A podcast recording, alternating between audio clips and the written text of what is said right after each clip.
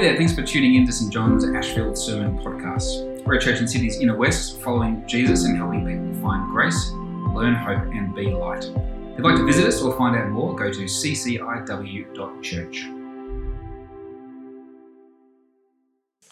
Uh, please follow along with me either up on the screen or in the Pew Bibles. The first reading is Psalm thirty, and if you're looking in the uh, Pew Bibles, it's on page four thirty-nine. A psalm. A song at the dedication of the temple of David. I will extol you, O Lord, for you have drawn me up, and did not let my foes rejoice over me. O Lord my God, I cried to you for help, and you have healed me. O Lord, you brought up my soul from Sheol, restored me to life from among those gone down to the pit. Sing praises to the Lord, O you his faithful ones, and give thanks to his holy name.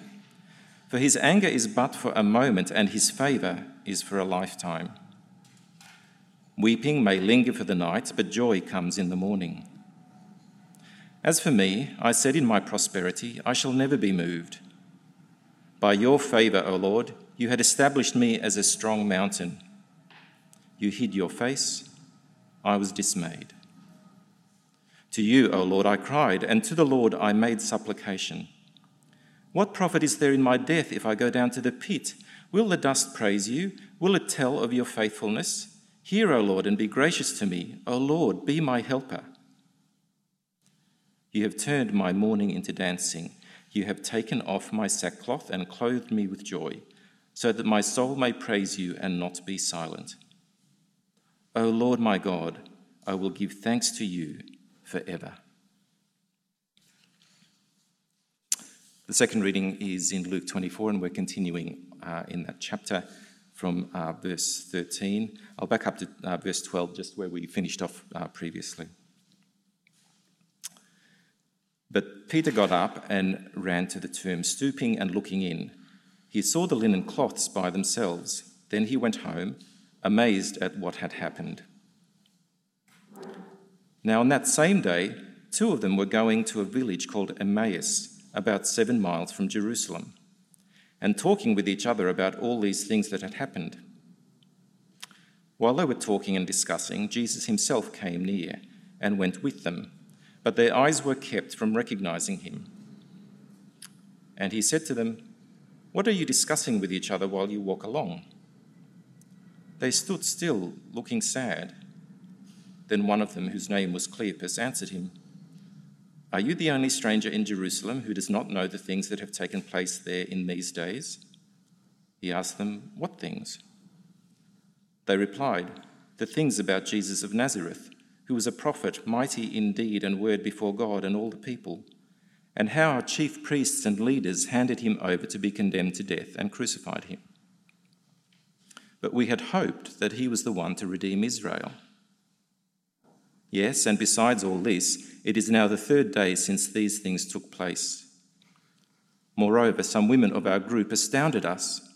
They were at the tomb early this morning, and when they did not find his body there, they came back and told us that they had indeed seen a vision of angels who said that he was alive. Some of those who were with us went to the tomb and found it just as the women had said, but they did not see him." Then he said to them, "Oh, how foolish you are, and how slow of heart to believe all that the prophets have declared. Was it not necessary that the Messiah should suffer these things and then enter his, into his glory?" Then, beginning with Moses and all the prophets, he interpreted to them the things about himself in all the scriptures. As they came near the village to which they were going, he walked ahead as if he were going on. But they urged him strongly, saying, "Stay with us, because it is almost evening, and the day is now nearly over." So he went in to stay with them. When he was at the table with them, he took bread, blessed and broke it, and gave it to them. Then their eyes were opened, and they recognized him, and he vanished from their sight. They said to each other, "Were not our hearts burning within us while he was talking to us on the road, while he was opening the scriptures to us?"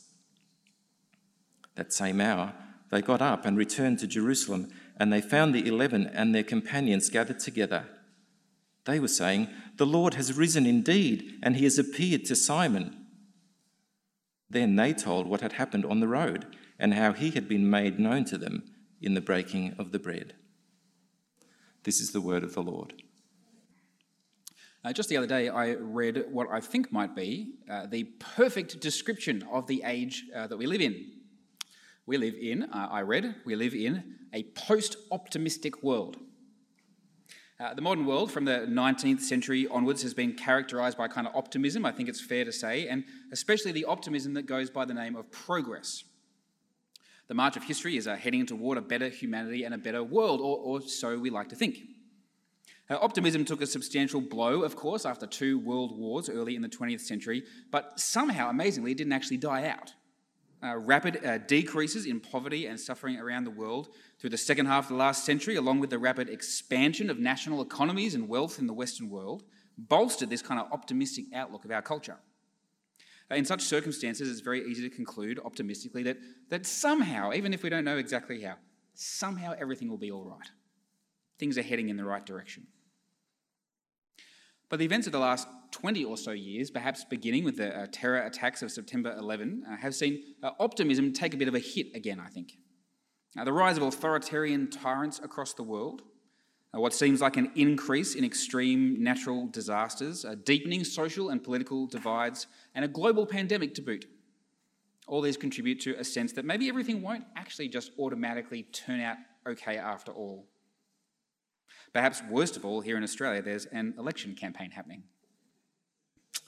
Uh, Tomáš uh, Halík, a Roman Catholic priest and theologian from the Czech Republic, uh, believes that you can use conversations held in the confessional, as they do in Roman Catholic churches. He believes that you can use the conversations held in the confessional as a kind of barometer of the mood of the culture. And he writes that he's observed a shift in mood, especially amongst younger people, from the optimism of the late twentieth century to a kind of dull fatalism. I have no control over my future, and I expect very little good to come of it. Perhaps the frightening statistics of increases in depression and anxiety and other mental health struggles here in Australia and around the world amongst young people is a sign of the same kind of shift. Uh, we live in a post-optimistic world. It's hard to believe really anymore in the kind of sense of progress that things will just be okay. And so the options left to us are, on the one hand, the kind of dull fatalism uh, observed among young observers to the confessional, or just kind of open conflict and sheer assertion of the rights and opinions and positions that we think are the right ones. You've got to ask the question, could we ever recover our optimism? I don't know, actually, whether, whether we can or not. But here's something that I do know. Easter can move us beyond optimism.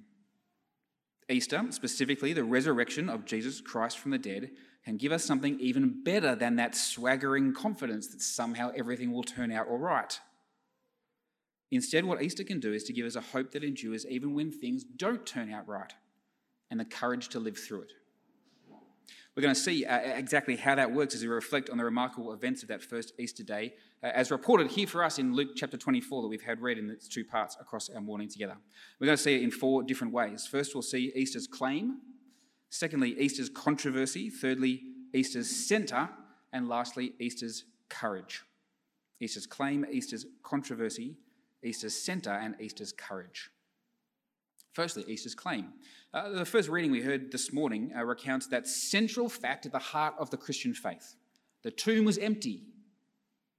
Uh, some of the women followers of Jesus turned up to take care of his dead body, and when they get there, they found the stone rolled away from the tomb and they went in, but they didn't find the body.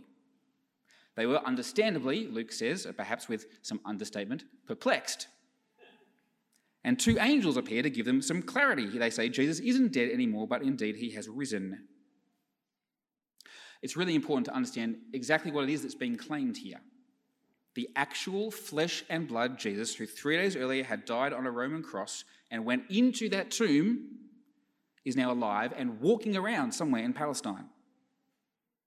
Now, the Gospels pre- present this very straightforwardly as an historical fact, so much so that the Apostle Paul can write in one of his letters that if Christ has not been raised, your faith is futile, and we Christians are of all people most to be pitied. What's the significance of this astounding claim that Jesus really did rise bodily from the grave? There are three things to notice about it. Firstly, it means that death really has been defeated. Death seems to get all of us in the end, doesn't it? It's one of those things that's just a given. But if Jesus has been raised, then not even death has the final say. Death no longer has the ultimate power over us. Secondly, if this, if this really happened, if, if this claim is true that Jesus rose bodily from the grave, then it means that sins really can be forgiven. Uh, often, of course, we think of Jesus' death as dealing with sin and making forgiveness possible, but of course that's only half the story. The agonizing wrath of God that Jesus endured on the cross is God's ultimate no to sin. But if Jesus had stayed dead, then that no would have been God's last word on sin and on you and on me. Instead, God's no to sin on the cross is met with his yes to Jesus and with Jesus to all who have faith in him in the resurrection. Without the resurrection, we'd all still be destined to share that tomb that Jesus would still be in. Thirdly, because of God's forgiving yes in resurrection, those who throw themselves in with Jesus are destined not for the grave, but for glory. And not, of course, for a disembodied, harp-playing, floating-on-the-clouds kind of glory, but a real flesh and blood reality. The same body that died on that cross and was laid in the tomb walked out of it again, made new and whole. And that means that the future for everyone who belongs to Jesus is the same, a flesh and blood body in a material reality, yet without any of the devastating and debilitating effects of sin and evil and death. That means, actually, in the end, what that really means is that you never have to worry about missing out, you see. That means you don't have to scramble to have the best of everything right here and right now before you drift off into the ether somewhere. You don't need to eke out the maximum benefit from every second of your life because you'll have all eternity to enjoy far better than the best available to us this side of resurrected glory. I said there were three things to notice, but that's because I was ad-libbing at that point. There's four, actually. Here's a fourth one for you. Fourthly, that flesh and blood future glory tells us that God is absolutely committed to this world in its wholeness. He's not merely interested in some kind of spiritual component of the world, not merely in your soul, if you like. He made all of this, the material as well as the spiritual, and he will remake it all just as Jesus' body has been remade. And that means that everything that happens in this world, in your bodies, all of it matters.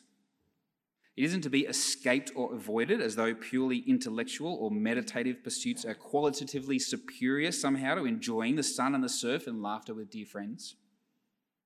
And it can't be ignored either, as though disease and poverty don't matter because they're merely physical obstacles to be transcended. Instead, life in its fullness matters in all its dimensions. Love and justice and joy and community, these things matter. To create beauty and to care for the sick and to cultivate friendships and raise children and seek justice and to work hard. All of these have God's seal of approval and his guarantee for the future. That's the Easter claim, you see. That's what's been claimed here in the first part of Luke twenty-four by that empty tomb. Jesus is risen, a flesh and blood reality that forms the template for the future resurrection of all who trust in him, and indeed for the whole world in its turn. Death does not have the last word. Sin has been forgiven. You have all the time in the world to enjoy the, what God has made. And life really does have meaning and purpose. Huge, if true. But of course, the Easter claim runs headlong into the Easter controversy, doesn't it? So the claim of Easter, the heart of the Christian message, is that Jesus, who died for the forgiveness of sins on Good Friday, was raised to new and undying life on Easter Sunday. And how was that great good news greeted by Jesus' own closest friends and followers? Well, with garden variety skepticism. To be sure, there's lots in the events reported here that are strange. I'm not saying any different. This is weird. This has never happened before, and it's never going to happen again in quite the same way until we all share in the resurrection glory with Jesus ourselves. To be sure, there's lots in the events reported here that are strange. But if you think about it, there's lots in this scene that's actually quite familiar to us as well. Uh, I mean, we know what's possible and what's not possible, don't we? Dead people stay dead. When they don't, it's a bit weird and a bit freaky. And so the report made by women, uh, the women of the empty tomb, uh, including the testimony of the angels that they meet there, it's all dismissed by the others they tell as an idle tale, Luke tells us. Perhaps a sad, grief-induced attempt to deny the terrible reality of Jesus' death by making up a story that makes it all feel better. Uh, the reason that this, I think, is, is so familiar to us in a sense is that the skepticism on display here is uh, kind of really very modern, don't you think? We can recognise ourselves in the response of these disciples. And typically enough for our own day as well, sadly, that the men just don't believe the testimony of the women, do they? Doesn't seem that unusual either. There's been plenty of modern scepticism directed towards the events of that first Easter, and that, you see, would be no surprise to Luke and to the other gospel writers. That's what happened back then as well. It's not as if these people who saw these things and wrote them down were primitive, simple people who just accepted the story of strangers wearing exceptionally well-laundered white robes. No, scepticism isn't a modern invention, and the gospel writers don't shy away from it. Even Jesus' nearest and dearest responded to the empty tomb by saying, in effect, doesn't make sense, can't be true. That's the controversy of Easter. If the claim is to be accepted, then we have to be ready to accept as fact something that rational people like you and me have no rights to accept as true. But the difficulty with accepting the claim of Easter, that the problem with overcoming the controversy, goes beyond actually questions of intellect and rationality. And you see, it's Jesus himself here in Luke twenty-four who diagnoses the deeper problem, the problem of the centre, the real heart and centre of Easter. Uh, all of the four gospel, uh, Gospels accept and report this scepticism from Jesus' followers. In John's Gospel, as you might remember, we have the familiar character of doubting Thomas, uh, the scientific empiricist amongst Jesus' disciples who needs to see and touch the body of the risen Jesus to verify the testimony of the women and the rest of the disciples who'd seen Jesus by then. In Luke's Gospel, we get a different story. We get the report that we've just heard read of the two disciples walking the road to the town of Emmaus. Uh, Cleopas and his companion, probably his wife, actually. Uh, they're quite a tragic pair. Their hopes have been crushed. Their optimism has died with Jesus. And they, they stand there, Luke reports, looking sad as they recount the events of Good Friday to the stranger they meet on the road. Uh, as they report to him, the, the women uh, among their group have told them this astounding story about angels and about Jesus not being dead anymore but being alive, a story that the other disciples couldn't verify. They're so sure that the women's report must be merely an idle tale that they can't even recognise that the stranger they're telling this story to is the one who's risen himself, the Lord Jesus. They tell him that when the disciples went to check out the women's claim that the tomb was empty and they didn't see him there. And now these two on the road have the very evidence they were looking for. He's standing right there, they're looking at him with, with their eyes. But they can't see it, they can't recognise him. How is this possible? Uh, Jesus diagnoses the problem like this in verse twenty-five. He says, "Oh, how foolish you are, and how slow of heart to believe all that the prophets have declared." Something really interesting in Jesus' response there, I think. Notice what he says. He doesn't say how slow of mind. He doesn't say how devoid of reason. He says how slow of heart you are to believe. It's their hearts, you see, that are keeping them from seeing. What are we to make of that? It's a, it's a lovely, evocative phrase, slowness of heart. I suspect that what Jesus is talking about is easier to understand as an experience than it is to kind of define exactly what it means. And I wonder if slowness of heart is something that you've experienced a little bit, actually, in these last two pandemic-inflicted years. The heart in the Bible is the very centre of a person. It's where your deepest desires, your loves reside. And it's those things actually that drive a person even more than the mind and the intellect does. Slowness of heart suggests desire that has become sluggish and lethargic, loves that have dimmed and grown cold. Slowness of heart is going to kill whatever optimism you might have had, so that whatever the facts might be, it becomes impossible to believe that things really could be any different. A kind of fatalism descends and colours everything else. It's easy to imagine the travellers on the road feeling exactly like that. Their, their hopes for Israel and for the world have come crashing down around them. They're disappointed and disillusioned and in pain.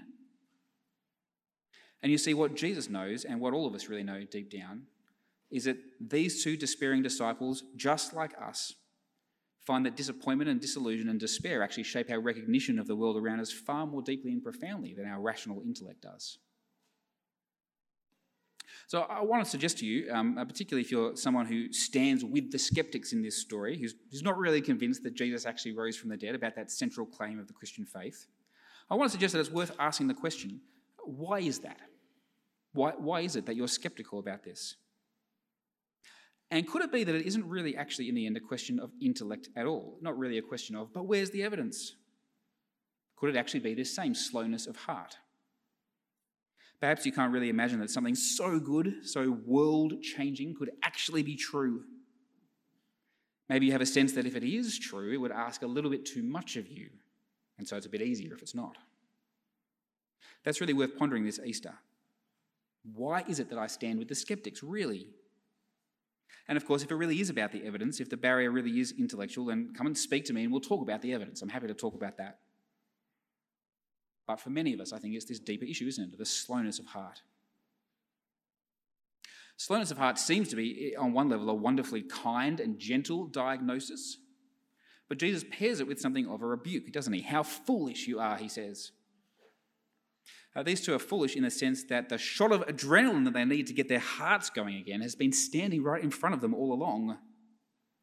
And not only that, but it's there in all that the prophets have declared, Jesus says. And so Jesus proceeds to give them the shot in the arm that they need. Verse twenty-seven, beginning with Moses and all the prophets, he interpreted to them the things about himself in all the scriptures. Why is it that this is the remedy for their slowness of heart? The reason is that what's going on, what they failed to recognise, is the centre of the story that they've lost, that they've missed. The one thing that actually gives coherence to the whole narrative and to the whole of life.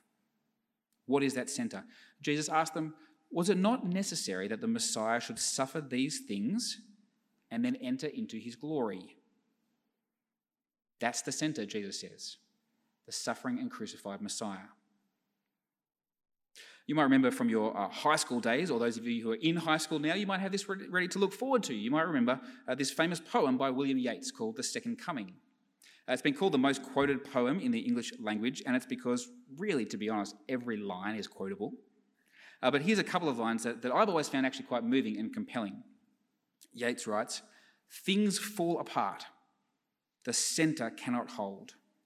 Mere anarchy is loosed upon the world." Uh, Yeats wrote that poem in the aftermath of the First World War, uh, while revolutions were underway in Russia and in Ireland, and in the midst of a pandemic.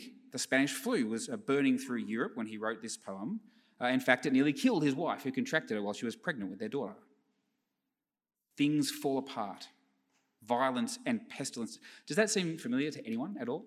Perhaps a pandemic and conflicts around the world? And as things fall apart, the, the very centre seems to drop out of reality so that what's left is anarchy. Nothing makes sense anymore. Uh, after Donald Trump was elected uh, President of the United States, uh, the Wall Street Journal declared that two thousand sixteen was the year of W B Yeats because of this poem, uh, reporting research that found that phrases from this poem had turned up in the press more times than in any other year for the past three decades.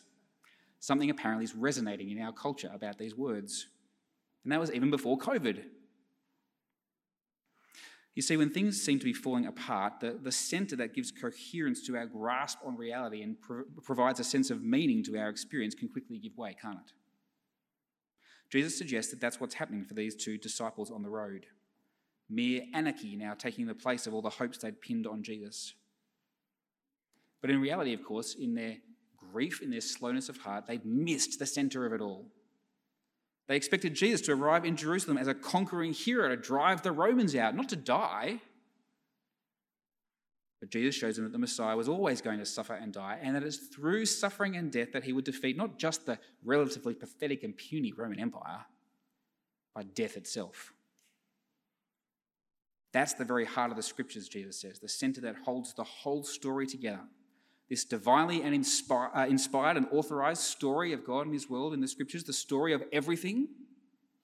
Jesus says, my life and death and new life in resurrection is the heart, the centre of that story.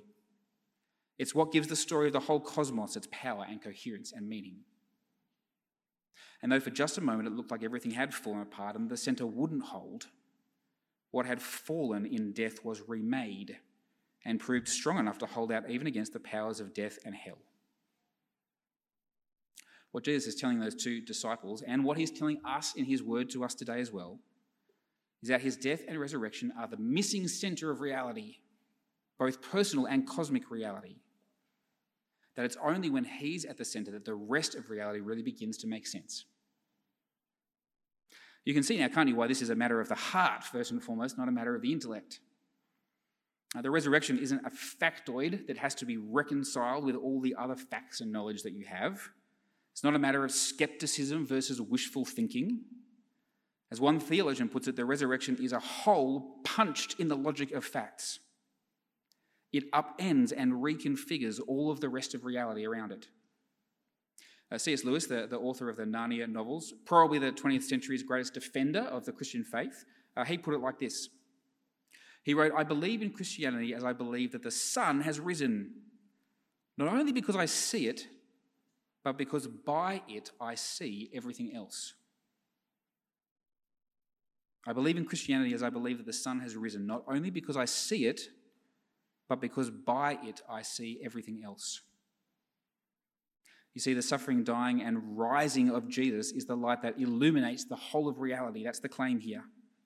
That this crucified and risen King is at the center of everything, and that that actually is what's going to make sense of the whole of life and bring purpose and meaning to everything. That's what makes sense of the inclination we have that human beings have an undeniable dignity paired with an indescribable propensity for violence. It makes sense of the conviction that love is worth fighting for and that evil is worth fighting against. It makes sense of the nobility that we see in suffering and generosity for the needs of others. Having Jesus at the center illuminates our yearning for beauty and justice and justifies our grief over the ugliness of a world that waits to be remade just as he has been remade. All of these make things make sense because they align with the one who stands at the very center of reality. And what's the effect when this Jesus, crucified and risen, is recognized for who he is, recognized as the center of reality? There's a change of heart. We get to watch it happen and unfold in this beautiful narrative that Luke tells in this chapter, in his conversation with his two disciples on the road. Those who were weighed down by their slowness of heart after spending the day with the risen Jesus in probably the world's best ever Bible study and sitting down to a meal together.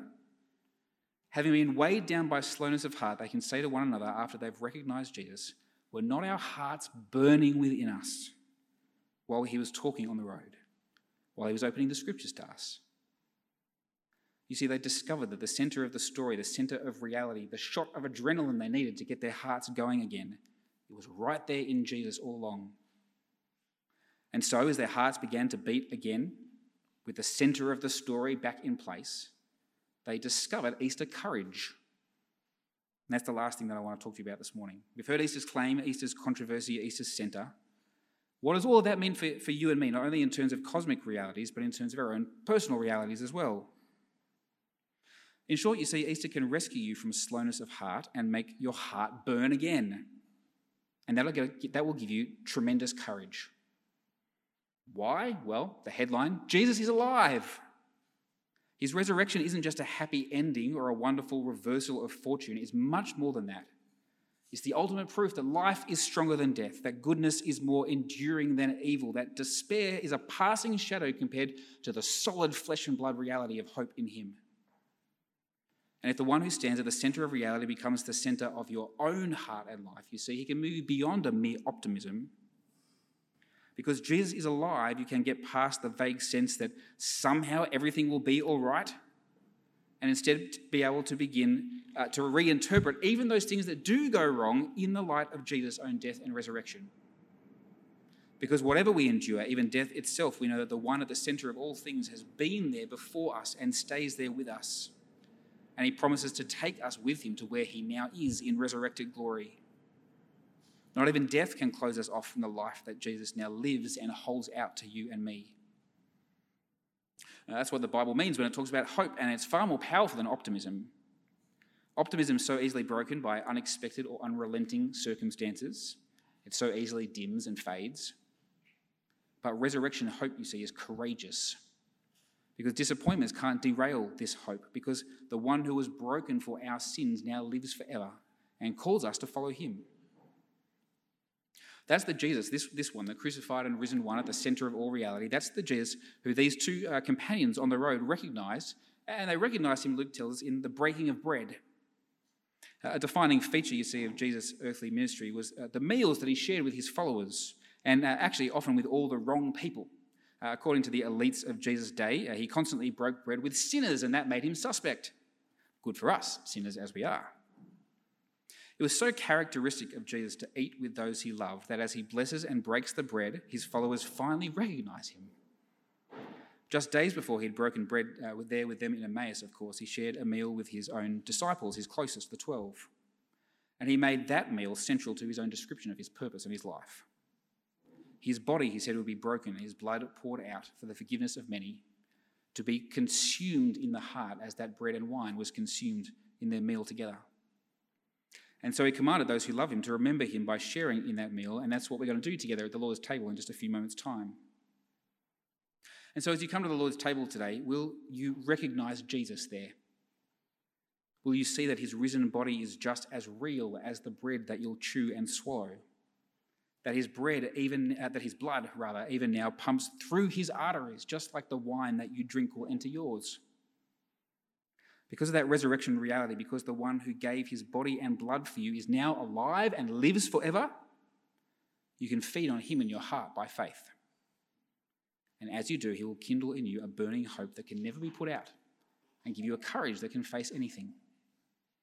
That's what Easter's all about. That's what the courage, the controversy, the center of Easter, the courage that it brings to you, that's what it's all about. So that you can live as Jesus has lived, even in a world like ours, as we wait for the resurrection to come. Let's pray that our God would enable us to do just that. Our Father, we give you uh, such tremendous thanks and praise. We're, we're amazed and perplexed in so many ways, just like those who met the Lord Jesus on that Easter day, by the sheer mind-blowing reality of the Lord Jesus risen bodily from the grave. Father, this claim means everything to us and for our world. This claim changes everything. This claim gives meaning and purpose. This claim can rekindle our slow hearts. Because Jesus is alive, we know that we can walk forward in courage, that this world you've made matters to you, that nothing can separate us from your love. And so, Father, continue to drive deep into our hearts a firm trust in the reality of our flesh and blood Lord who sits now at your right hand and reigns in glory. Father, we long to see him again when he returns to resurrect all who trust in him in just the same way and to usher in an era of peace and justice and beauty and love without sin and evil and death. We thank you, Father, for this sign you've given us in his resurrection that that day will come. And so, Father, help us to walk in courage and confidence as we follow after him. We ask this in the power of your Spirit, for your glory, in the name of the risen and reigning Lord Jesus. Amen.